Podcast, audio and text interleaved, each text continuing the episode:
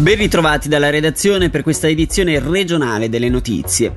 Il popolo sarà chiamato alle urne. Il Parlamento ha approvato ieri le misure di compensazione per le pensioni dei dipendenti dello Stato scaturite dal tavolo delle trattative nei mesi scorsi. La destra ha tuttavia chiesto e ottenuto un referendum, motivo per il quale il popolo sarà chiamato al voto.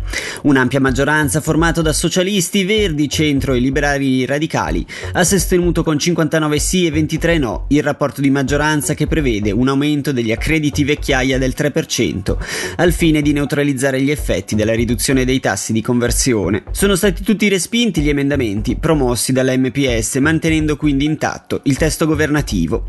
Ad opporsi con un rapporto di minoranza proprio Lega e UDC che hanno contestato i tempi imposti, nonché la gestione stessa della cassa. Con loro avanti che ha ritenuto le misure prese come meramente palliative. Il governo effettuerà dei tagli agli stipendi del personale dell'amministrazione cantonale sui salari oltre i 60.000 franchi annui. Per queste fasce è previsto un contributo di solidarietà fino all'1,45%.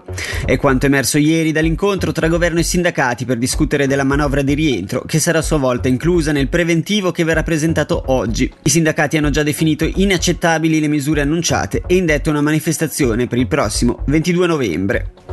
Infine concludiamo con una notizia relativa al mondo sportivo perché si è tenuta ieri sera l'annuale conferenza dell'Hockey Club Lugano. L'anno contabile 2022-2023 si è chiuso con una perdita di 70.000 franchi a fronte di ricavi operativi per quasi 21 milioni. Gli attuali membri del consiglio d'amministrazione sono stati tutti confermati.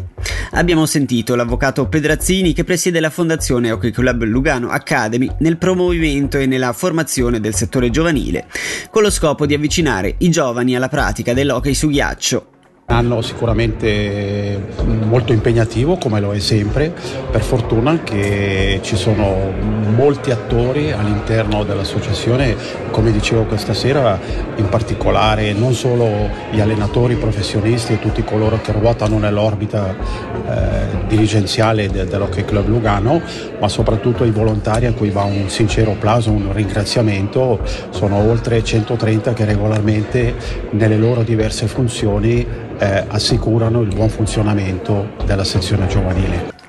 Per quanto riguarda la meteo, oggi nuvolosità estesa con temperature massime intorno ai 15 gradi.